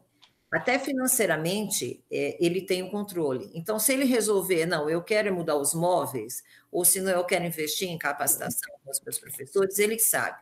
Só que ele tem um período de dois anos para ele dar o resultado. E o resultado é com exames com as crianças. Então, eles fazem, é, como a gente faz um, um Enem nosso, por exemplo, para ver como é que está a educação. Se durante esses dois anos não deu certo, eles pegam um gestor que deu certo em outra escola e eles colocam juntos, é, os dois juntos, para poder, é, para ele poder ajudar no desenvolvimento disso. Não deu certo, se troca o gestor. E se pensa, e sempre analisando, fazendo é, um, um é, fazendo testes com as crianças de desenvolvimento de habilidades, de competências e não só de conteúdo. Então, eu acredito assim, num país grande como nós temos, se a gente fizesse, descentralizasse e deixasse, mesmo que fosse regional, não precisa ser por escola, mas regional, que cada um cuidasse é, desse, desse, porque nós temos de realidades tão diferentes. Então, dizer que todo mundo, olha, tem dois celulares cada um, pode ser que eu tenha cinco e que o outro é. tenha um. Então, isso aí não é um indicador forte para a gente poder fazer esse tipo de esse tipo de reflexão e dizer vamos colocar aplicativo que todo mundo tem, porque a realidade talvez de uma periferia muito distante é não ter nada, é não ter nenhum celular. Então, se eu descentralizasse, provavelmente quem trabalha eh, naquela região, por exemplo, quem trabalha com, os, com o público, com os indígenas, por exemplo, então, sabe qual a necessidade e vai, vai aplicar todo o, o financiamento, o dinheiro que ele tem para aquele, é, é, aquele grupo, que é diferente, que vai ter que aprender de forma diferente. Né? Então, acho que isso seria um, uma maneira legal. Quem sabe eles aprendem que isso é o, o interessante. E, e, o que eu queria comentar, voltando um pouquinho, era a questão de, já que a gente não tem também, eu não tenho talvez acesso à internet nem nada disso, existem plataformas offline, é, que aí não, para quem não tem recurso nenhum impossível, nenhum celular, mas existem plataformas também offline que também talvez fosse uma maneira de agora ajudar e depois aprender que a gente vai ter que capacitar primeiro os professores. Não adianta investir em tecnologia, não adianta, isso é furada. A gente já teve é, a, a, época do, do boom das lousas digitais, por exemplo, e tudo mais. É, dos tablets, que inclusive o, o, governo do estado entregou tablet para uma série de pessoas, só que faz o quê com aquilo? Virou um caderno, porque a pessoa só escrevia, porque ninguém sabia usar. Então, talvez se aprenda, eu espero que se aprenda realmente, que a figura principal aí é, é o professor, e a gente precisa investir nele, capacitar o professor, e se talvez se descentralizar e deixar cada região trabalhar é, olhando para o seu pedaço, talvez isso seja bem melhor. Sabrina, não falo mais, prometo. Dá uma vontade de responder. Mas, gente, eu sei, é, tenho certeza que aqui é teria alguma coisa muito interessante para falar sobre isso, então eu vou abrir um espaço aqui final para a gente discutir um próximo tópico. E se você achar que é pertinente, que é pode inserir até uma observação sobre isso, porque eu tenho certeza que há, né? Então, é, o que a gente queria puxar aqui é o seguinte: são dois temas, e aí a gente queria discutir bem brevemente esses dois temas. Um, é, o que, que, a gente está fazendo? A gente está fazendo EAD, ensino online. O que, que diferencia isso do ensino presencial? Porque muitas pessoas ainda não estão é, achando que as escolas agora têm essa questão, essa abertura do EAD no ensino básico. Então, como é que é isso? Se o que a gente está fazendo de fato é EAD ou não, é ensino online, e, e como é que isso se diferencia? Quais são as características desse tipo de aprendizagem para uma aprendizagem presencial? E, é, infelizmente, assim, porque a gente não tem muito tempo, eu já vou puxar esse outro assunto. Voltando num assunto que estava lá atrás, essa questão da saúde mental dos colaboradores, em particular, eu queria puxar isso, pensando na alfabetização digital inexistente de uma faixa de professores que a gente tem, em particular no Fundamental 1, que são professores, né, e aí considerando os dados do censo, professores geralmente mais é, de mais idade, né? Não, isso não só na escola particular, mas em toda a rede, né? Rede de educação geral. Então, como é que a gente lida nesse momento com a curva de aprendizagem desses profissionais, com a qualidade de saúde mental desses profissionais, e se o que a gente está fazendo é um EAD, o ensino online, e quais são as características? Né? Dá para transpor uma aula presencial para o EAD, mesmo com um professor é, que não tem alfabetização digital? Começo, posso começar? Pode. É, eu, Sabrina, uma coisa que eu acho interessante, eu não sei se vocês viram um vídeo que está circulando, que é de uma professora, que ela fala assim, Márcio, me ajuda aqui. Eu vou depois mandar para você, que eu acho que é interessante, talvez, colocar nessa parte, que mostra exatamente isso, né? Como que é a alfabetização digital da professora e como que ela trata. Ela fala assim, então, eu vou estar na frente do celular e eu vou olhar o aluno e vou falar assim: eu acho que a, que a Isabela está conversando. Isabela, fica quieta, sabe? Muito interessante. Mas eu acho que quem pode falar bem é, de, de AD é a Sueli, porque eu, pelo que eu estudo, né? Eu não sou, e o meu trabalho não é com EAD, eu acho que muita coisa que está acontecendo na rede pública não é EAD né? Mas aí eu, eu, eu deixo para os especialistas. Né? Mas considerando aí também a massa de rede da rede particular, que não são escolas preparadas, né? A gente também tem que trazer esse assunto, porque a gente tem assim uma inter, um, um intermediário entre o público e o particular de alto nível grande, né? Que é também a massa dentro das escolas particulares, que são escolas que não foram modernizadas, que não têm é, subsídio para poder formar o professor, como a Sueli falou, e que também eh, não vai dar tempo da gente discutir isso, por isso eu estou inter, interferindo aqui, mas também está sofrendo pressão, porque é, assim como um comércio local, né, que tem uma possibilidade de, de, fechar as portas caso venha entrar numa recessão muito grande. Então, essas, essa escola também poderia estar tá dentro dessa sua fala, né, Calma, porque ela não é uma escola que tem os recursos, nem da, não é nem aqui, não é aqui, mas os recursos não são suficientes para gerar essa formação de professores e modernização que, que levariam à aprendizagem online, tá bom? Desculpa. Eu acho pior, é, Sabrina, continuando o que você está dizendo, é que existem as que não acreditam, isso é um problema. Eu recebi a semana passada, não, essa semana, um, um pedido de ajuda de uma escola do interior, que é uma escola particular, mas é uma escola que não sabe o que faz com o ensino é, das crianças do ensino infantil e do ensino fundamental, que eh, me ligou para saber como é que eu posso trabalhar, está em desespero. E quando a gente começou a contar o que estava fazendo, o problema da gestora é o seguinte: ela disse, mas eu não acredito nisso. Então, ela não trabalhou a fluência digital é, nos seus professores porque ela não acredita, porque ela acha que realmente é, é, o importante é o contato. É, é, importante o contato, as crianças pequenas precisam, é mesmo, é o controle, é, o desenvolvimento do controle motor, que a gente pode fazer também é, com o tablet lá, com o dedinho, isso não é problema. É, mas é importante escrever, e não é porque a gente está. Eu estou numa escola que é muito tecnológica, uh, mas não é porque a gente tem tecnologia é que vai dizer que eu não uso papel, não uso lápis, eu não tenho contato com a criança. Não tem nada a ver, isso é uma ferramenta. é uma ferramenta que eu, que eu percebi agora, que é agora não, já há muito tempo, mas que agora eu consegui provar que é extremamente importante quando, quando você sabe utilizar de forma adequada. É, em relação a EAD e, e, e, aula online e aula presencial, então, primeiro, é, pelo menos o que eu trabalhei nesse tempo que eu falei lá no Rio de Janeiro, é muito diferente. EAD, a EAD ela foi criada para o ensino à distância, é, para adultos, eu dava aula para o pessoal da universidade, perdi completamente todo o preconceito que eu tinha, porque havia um preconceito em relação à aula EAD, achando que não se, não se aprendia. EAD é para pessoas que têm, cria-se responsabilidade, autonomia, é, tem que ter disciplina. Então, ter aula EAD é uma coisa que não é só o professor estar tá preparado, quem vai participar também precisa estar tá muito preparado, senão não consegue. Então, o EAD sem o contato, porque eu também fiz isso. Então, assim, era, era como uma conversa, como um, um chat. Então, você vai conversando, passando. Eu tive uma experiência riquíssima, porque eu aprendi muito com os alunos. Eu tinha, é, por exemplo, é um, um, curso de comunicação, mas eu tinha pessoas formadas, então, com sugestões de livros, etc. Nesse momento, quem faz, o professor está lá, o que mais um, um tutor, não se ensina tanto, mas é mais uma troca naquele momento, é pelo menos do jeito que eu, que eu fazia. É, então, você não tem o contato, mas você tem que chamar e questionar. Então, por exemplo, Kelma, você falou tal coisa, a Cláudia, você concorda? Ou, ou, a postura dela deveria ser diferente em relação a tal coisa tal? Então, isso é é o contato, mas não o contato olho a olho, como, como a gente tem online.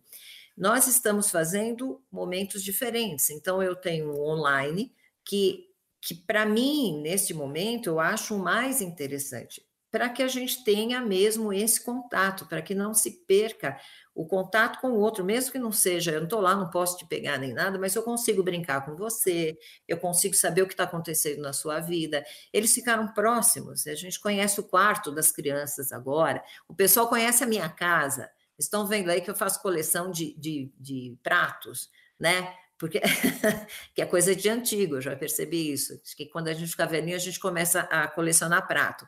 Então, então também essa é uma forma indireta de você melhorar também, oxigenar um pouquinho esse, essa, essa angústia que a pessoa está tendo. Você está se mostrando, né? Então o pessoal é, passou a se humanizar, começou a ver o professor, a casa do professor. Essa semana, uma professora disse assim: Eu estava dando aula no meu quarto, porque meu marido estava em outro, também é professor. Estava no outro, eu fui para o meu quarto. Depois que eu reparei que eu não tinha arrumado a cama e que estava uma bagunça. E, e aí é, os alunos viram. Então, eu falei, então, viram que a professora é humana, que ela está lá trabalhando também dessa forma. Então, acho assim, para mim, o online agora é o mais interessante. E, e isso que está por trás é, humaniza um pouquinho mais, já que eles não têm o contato que é tão essencial dentro da escola. E. Mas então você acha que se a gente pensar na rede estadual, então, não é EAD mesmo, né? O que, que é? É, é videoaula? Seria isso? É, sabe o que, como tinha antigamente pela televisão? Né? É telecurso. Telecurso, é, o telecurso. Você não consegue saber é, se a criança, se ela está evoluindo ou não. Essa é a grande vantagem que eu acho, e a gente aproveitar a tecnologia. Primeiro, lá a gente está tendo um, um pergunta e resposta mesmo. Então, e aí? Mas tudo bem, uhum. você fez o molho, mas o molho, qual porcentagem que você colocou? Porque o meu molho fica muito duro. É, mas o, o, meu, é, mas você tem que colocar um pouquinho mais de leite. Mas qual a porcentagem que vai? Você está ensinando matemática batendo papo, tá? Mas eu estou tendo essa conversa. Se você coloca como era o telecurso e tudo mais, você só vai assistir, você não tem esse retorno da criança. É. Você não sabe se, é, se, tá, se, se ela está caminhando ou não.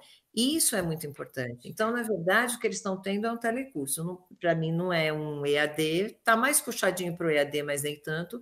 E online, pelo, pelo visto, não vai ter mesmo.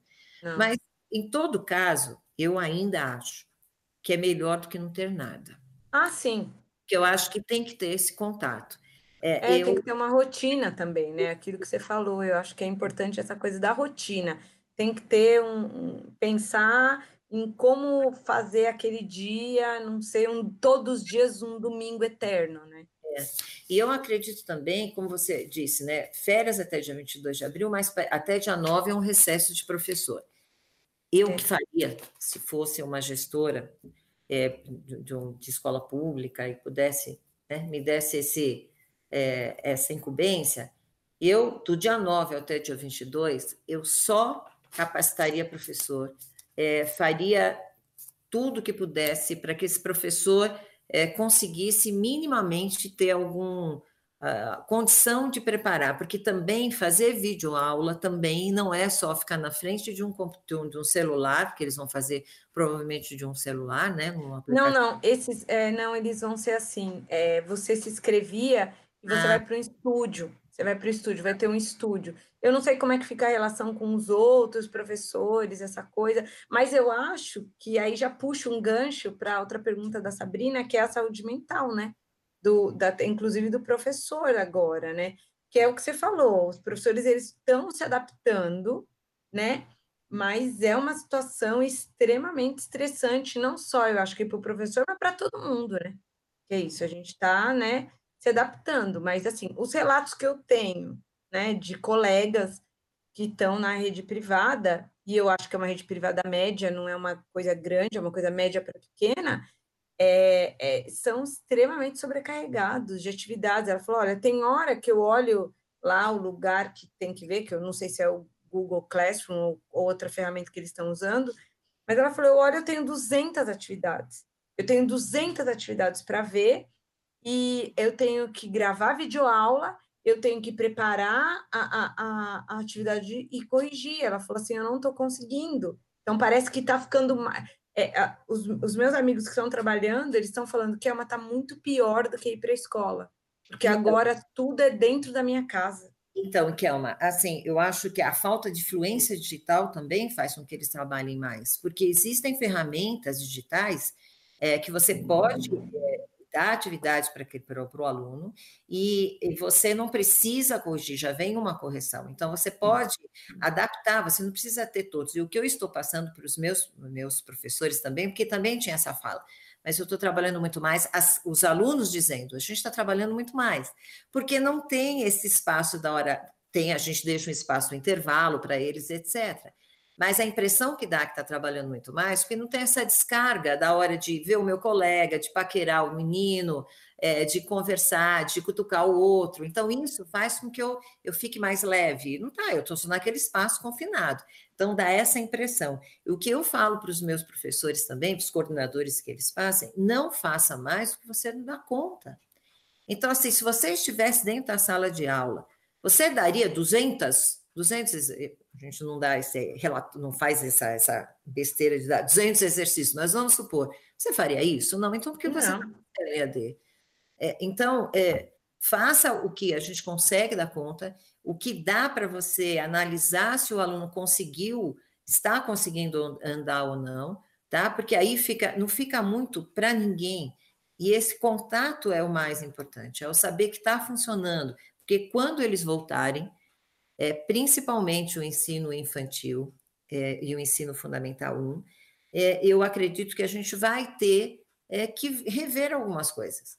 É, eu já tenho, aí é outra coisa que também é um privilégio, é, eu tenho um, um, um, contraturno, uma pessoa durante um período que a gente consegue colocar para ajudar já em aulas presenciais as crianças que estão com mais dificuldade para poder acompanhar. Então, a gente vai ter que continuar fazendo isso quando voltar, analisar, ver quem está com dificuldade, é, que ainda não consegue, a gente vai ter que retomar. Só que, na minha opinião, a escola privada fez de uma forma mais acertada. É, eu sei que a escola pública, talvez porque não estava preparado para isso, resolveu das férias, mas eu acho que ficou mais de uma forma. Acho que os professores da escola, da escola pública vão ficar mais angustiados, porque agora, é, vão, agora eles vão ter que passar por esse processo todo e, e, esse começo de processo, eu vou dizer para você também, a minha escola, que era uma escola que já estava tá, é, preparada, preparada assim, já vinha é, capacitando os professores, é, que já tinham influência digital, não foi fácil. Não foi fácil, acho que para ninguém é, não foi fácil. Já estava mais preparada, sofreu menos, mas não foi fácil. Deixou de errar? Não, errou algumas vezes, a gente foi consertando. O que eu estou dizendo, depois de um tempo, agora na terceira semana, está sentando, está ficando mais calmo. Por isso que eu acho, acho que agora não é nem hora de parar. Todo mundo já começou a criar a sua rotina para poder, poder é, andar agora. Parar e depois voltar é muito pior, porque você para, e de... é como a gente quando tira férias. A gente relaxa, quando volta, até se achar de novo, é, fica complicado, né? Então, é, é, é uma experiência nova e eu tenho certeza que a gente vai, vai voltar melhor. Os professores passaram a ser mais criativos, isso eu percebi, mais criativos e estão sentindo uma falta da escola. Ninguém mais vai reclamar de nada. Estão sentindo falta. Eu sinto falta das crianças gritando na frente da minha sala, entrando para me dar beijo, essas coisas.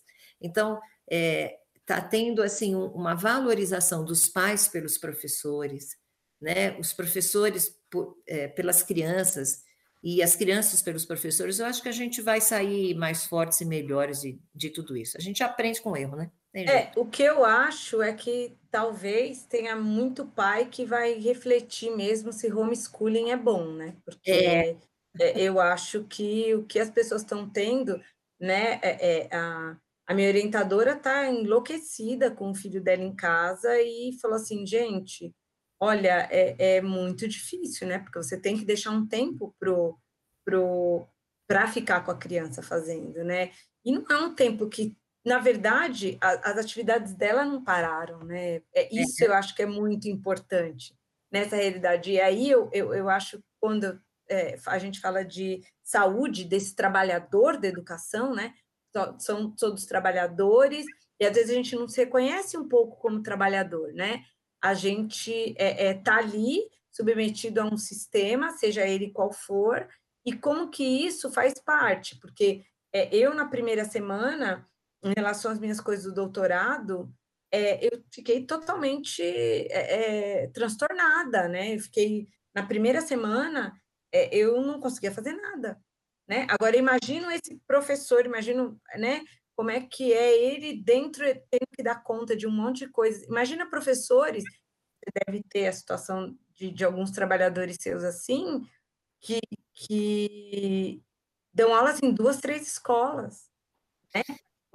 Isso é bem complicado. Então, talvez também seja um momento da gente tentar refletir como que é a situação desse trabalhador da educação, né? Porque a gente chama ele que é o cara que dá aula. Gente, para ele ser criativo, como você está falando, ele tem que ter um tempo para ele preparar a aula. E, e, a gente sabe que não importa se é na, na escola privada, na escola é, é, é pública, não tem um retorno financeiro para isso. Porque a gente, aqui no Brasil, a gente tem, e acho que você viu em outras realidades, que também é diferente nisso, né? Aqui no Brasil, você ganha pelo tanto de aulas que você dá, né? É, a Prefeitura de São Paulo ela tem aí uma outra jornada, né, com oito horas de trabalho dentro da escola, com atividades que ajudam, remunera bem mais, mas também não são todos que têm acesso a isso, né? E, muitos trabalhadores da, das escolas privadas, o que está acontecendo com eles? Né? Eles estão em, eu tenho uma amiga que dá aula em três escolas privadas, e ela tá falou assim, olha, eu estou exausta, né? Porque eu estou é, filmando, tô em, eu tenho que dar aula, só que ao mesmo tempo que eu tenho que dar aula numa escola, a outra escola também está me pedindo. Ela falou: olha, está muito complicado. Então, talvez seja o momento de falar assim: olha, o trabalhador da educação é um cara que não dá para dar, é, é, ele não dá para ficar ministrando aula em três lugares. Né? Talvez ele seja um lugar que ele tem que ficar num lugar e tem que ser bem remunerado para isso né? Eu acho que é uma outra questão também para se discutir. Kelma, isso eu acho que não precisava nem ter acontecido tudo isso para a gente é, chegar a essa conclusão, que realmente você trabalhar, qualquer pessoa, não só da educação, você ter três atividades é algo muito complicado e que vai ser cobrado nas três, é, não tenha dúvida, porque se eu contratei um professor, é, eu estou pensando na minha escola, você contratou, você está pensando na sua escola, e a gente até é, como gestor, tendo, é, sabendo que o professor trabalha, eu não tenho quem trabalha em três, mas eu tenho quem trabalha em duas escolas. Às vezes o professor dá aula na universidade à noite, dá aula de manhã é, na, na, nas nossas escolas, mas ele, é, eu vou cobrar, é lógico, eu vou cobrar como a universidade também vai cobrar dele, né? É, então, que é complicado, e a gente sabe que é a realidade do brasileiro, que às vezes precisa trabalhar em outras atividades mesmo, porque senão não dá conta. Então, isso a gente já sabia, ainda mais o professor que trabalha de forma intelectual, a cabeça cansa muito mais, né? Do que você fazer um trabalho físico, a cabeça cansa muito mais. É, então, a gente sabe que essa é a realidade, que não deveria ser, mas por isso que eu acredito que agora, é, devido até a esse trabalho todo que o professor está tendo, é, ele está sendo é, visto de uma forma diferente, inclusive para as famílias. Porque eu lembro quando, é, quando eu me formei, isso já, já tem muitos anos, eu estou 40 anos dentro de escola, 42 de formada, é, a gente era assim, era muito valorizado ser professor. Eu lembro que quando eu era menina, era assim, era trabalhar no Banco do Brasil era muito engraçado. Era trabalhar no Banco do Brasil e ser professor eram as funções que o pessoal queria porque eram pessoas valorizadas. E isso foi, é lógico, por uma série de fatores históricos aí, a gente foi perdendo esse valor e, e hoje eu acho que o, o professor está sendo mais valorizado. Por isso que eu falo, eu espero realmente que com tudo é. isso eles aprendam a olhar o professor de uma forma diferente. A realidade de escolas particulares, como eu te falei, tem, tem de, lógico, escolas muito grandes que pagam muito bem, que aí conseguem fazer com que o professor é, realmente fique é, de forma quase que exclusiva. Mas eu acredito que o Estado também é, deveria continuar, e há escolas também que os professores são de tempo integral. Né? Eu já citei escolas do Estado aqui no, no Brasil é, que fazem trabalhos super bacanas. Eu fui conhecer o trabalho porque fazem um trabalho é, integral e trabalham com essa questão do socioemocional, do, de, de crianças, inclusive, que que têm uma vida mais vulnerável e que não se valorizam, então trabalha a valorização do aluno, então é um trabalho muito bacana. Por isso que Sim. eu falo né, de descentralizar. Se a gente conseguisse que cada região cuidasse é, das suas crianças de uma forma muito mais personalizada, isso funcionaria melhor, inclusive com os professores, sabe? É ah, é com... não, com certeza, Sueli. E essas escolas que você está falando de tempo integral, realmente elas têm um outro tipo, um retorno bem, bem interessante. O problema é que essas escolas de tempo integral, elas atendem no máximo 400 alunos, né? Então, tem escolas que tinham 1.500 alunos que foram transformadas em integral e selecionaram 400 alunos para ficar ali e os outros tiveram que procurar outras escolas superlotar, né? Esse é, é, eu acho que talvez é nisso que a gente esbarre, né? A gente tem exatamente excelentes iniciativas, mas eu acho que a gente esbarra numa questão mesmo de financeira, né? Vamos dizer assim. Pessoal, eu sei que a gente está numa, numa nossa, a gente chegou assim num, momento que dá vontade de não parar de conversar sobre esse assunto, mas por uma limitação de tempo mesmo, eu vou realmente agradecer muito a presença de vocês no projeto, a participação. Eu tenho certeza que as pessoas que vão assistir essa conversa vão pensar e refletir melhor sobre a educação no Brasil, né? E, e antes de. Peraí, uh, tá. Eu vou, eu vou fazer um, uma observação e eu queria que vocês fizessem uma frase de conclusão desse momento, tá bom? Que a gente conversou. Mas antes disso, eu queria só fazer um fechamento do que a gente conversou aqui, falando desse papel super importante, né, que é da escola né, que abocanha a sociedade de uma maneira exclusiva, nenhum outro setor da sociedade faz o que a educação faz, né, é, está representado socialmente como a educação está, né, então a, a gente perde a noção muitas vezes, né, e pensa que é, a gente está falando de um setor pequeno, né, não, a gente está falando de um, trabalho, de um trabalho artesanal, né, que abocanha é, muito mais do que 60% da, da sociedade, considerando alunos e família.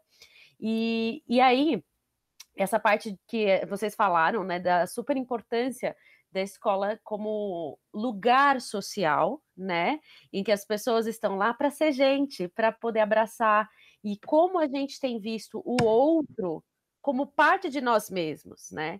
Então, esse momento que a gente está vivendo e as crianças estão vivendo, a gente está vendo, está percebendo a escola agora, mais do que nunca, como essa, esse lugar não só dos conteúdos, mas das pessoas, né? Então, a gente espera que esse próximo passo dado seja isso, né? Então, esse dia seguinte da, da crise não seja aula com giz e lousa, mas seja uma festa enorme da, das pessoas dentro da escola, que seja da muito, vida, né? De da vida, né? vida, que a escola mostre essa representação.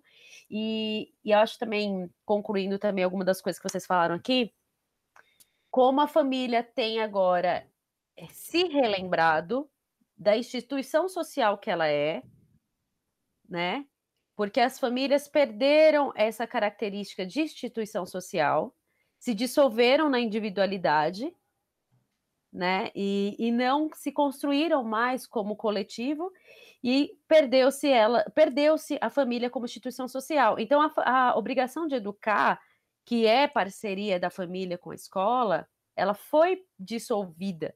Né, dentro desse sistema social que a gente vive. E como isso agora, nesse momento de crise, tem se mostrado que não dá mais para ser assim, que não é assim. A educação é um papel realmente de todos, né?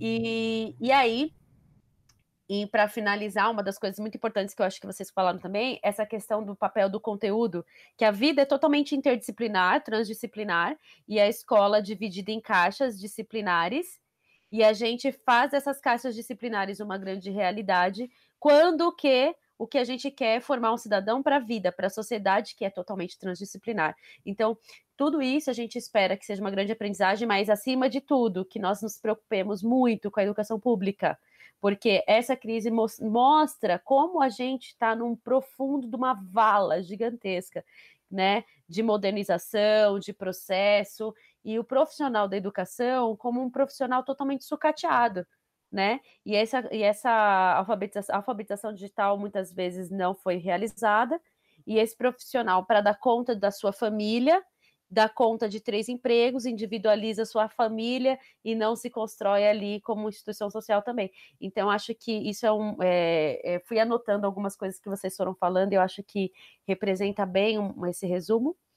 Então a gente traz esse resumo como Provoscast, mas queria que vocês deixassem só a conclusão final, porque a gente geralmente não passa é, os nossos programas de uma hora, e aqui o Tchê já deve ter calculado uma hora e meia de bate-papo, porque foi muito bom, tá? Então, queria que vocês concluíssem, assim, bem brevemente mesmo, em alguns segundos, o que, que vocês acham, qual, o que, que a gente leva de tudo isso. Quer uma? Quer uma?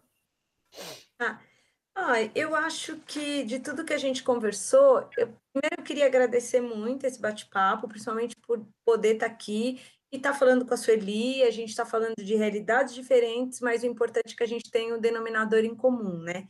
Que é essa coisa da educação.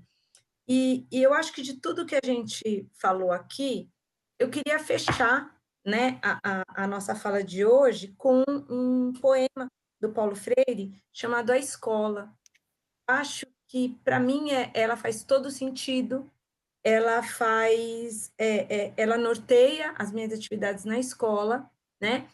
E pensar, por um lado, né, pra, só para falar do que a, a Sabrina disse, que é assim, enquanto sociedade, a gente tem que pensar o que a gente realmente está querendo da escola, né? Porque, é, como a Sueli disse, em vários, ela viu vários lugares, fala assim, olha, é, é, é o Enem, é para o vestibular, etc. E eu acho que uma coisa que a gente tem que lutar enquanto sociedade é, se as pessoas querem ir para uma educação é, é, de ensino superior, tem que ter vaga para todo mundo no ensino superior. A gente não tem que ter um filtro. E esse filtro, e, e, e esse filtro ele não pode privilegiar o conteúdo, né? Então, talvez isso a gente tenha que se perguntar enquanto sociedade, né? A gente tem outros lugares no mundo em que todas as pessoas que querem estudar, elas têm vaga no ensino superior, né? E aí você tem todo um trabalho com educação básica, que eu não vou entrar em detalhes. Mas eu acho que isso é uma, uma coisa, a gente pensar enquanto sociedade o que, que a gente quer né, dessa escola. E aí eu quero terminar com o, o poema do Paulo Freire, que fala assim: A escola é o lugar onde se faz amigos, não se trata só de prédios, salas, quadros, programas, horários, conceitos. A escola é, sobretudo, gente. Gente que trabalha, que estuda, que se alegra, se conhece, se estima. O diretor é gente, o coordenador é gente, o professor é gente, o aluno é gente. Cada funcionário é gente. E a escola será cada vez melhor, na medida em que cada um se comporte como colega, amigo, irmão. Nada de ilha cercada de gente por todos os lados. Nada de conviver com as pessoas e depois descobrir que não tem amizade a ninguém. Nada de ser como tijolo que forma parede, indiferente, frio, só. Importante na escola não é só estudar, não é só trabalhar, é também criar laços de amizade, é criar ambientes de camaradagem, é conviver, é se amarrar nela. Ora, é lógico, numa escola assim, vai ser fácil estudar, trabalhar, crescer, fazer amigos, educar-se, ser feliz. Então, para mim, escola é isso. É que eu quase chorei agora. Bom, eu queria terminar dizendo o seguinte, que é a gente cresce na diversidade, é, a gente aprende na diversidade. É, eu acho que é, com tudo isso a gente aprendeu que o mais importante é compartilhar, que a gente aprende com o outro, independentemente de ser é, eu sou pai, ou eu sou aluno, ou eu sou professor ou coordenador de escola pública ou de escola particular. É, eu acho que a gente aprende com todos, e, e isso serviu para mostrar que a gente tem que é, olhar com mais humildade, né? Todos é, têm que ter um pouquinho mais de humildade, de humildade e saber que pode e que é, deve compartilhar o que sabe e deve aprender também com o outro, é, e que a escola tem que mudar, que isso é escola, que a escola não precisa estar naquele espaço físico, mas que escola é isso, é aprender em qualquer lugar, é, com todas as pessoas. Como eu aprendi hoje com a Kelma, obrigada. Como aprendi hoje com a Sabrina, obrigada pela oportunidade. Eu acho que é só isso. O resto acho que a gente já falou bastante. Obrigada, pessoal. Eu estou muito emocionada com esse programa. A gente sabe que tem. Agora, obrigada mesmo de coração e espero que as pessoas possam aprender também com vocês, tá bom? Muito obrigada e obrigada pelo trabalho que vocês fazem todos os dias, que não é hoje no programa, mas o, o trabalho diário e a rotina pesada que vocês gastam com esse país na, na educação. Muito obrigada.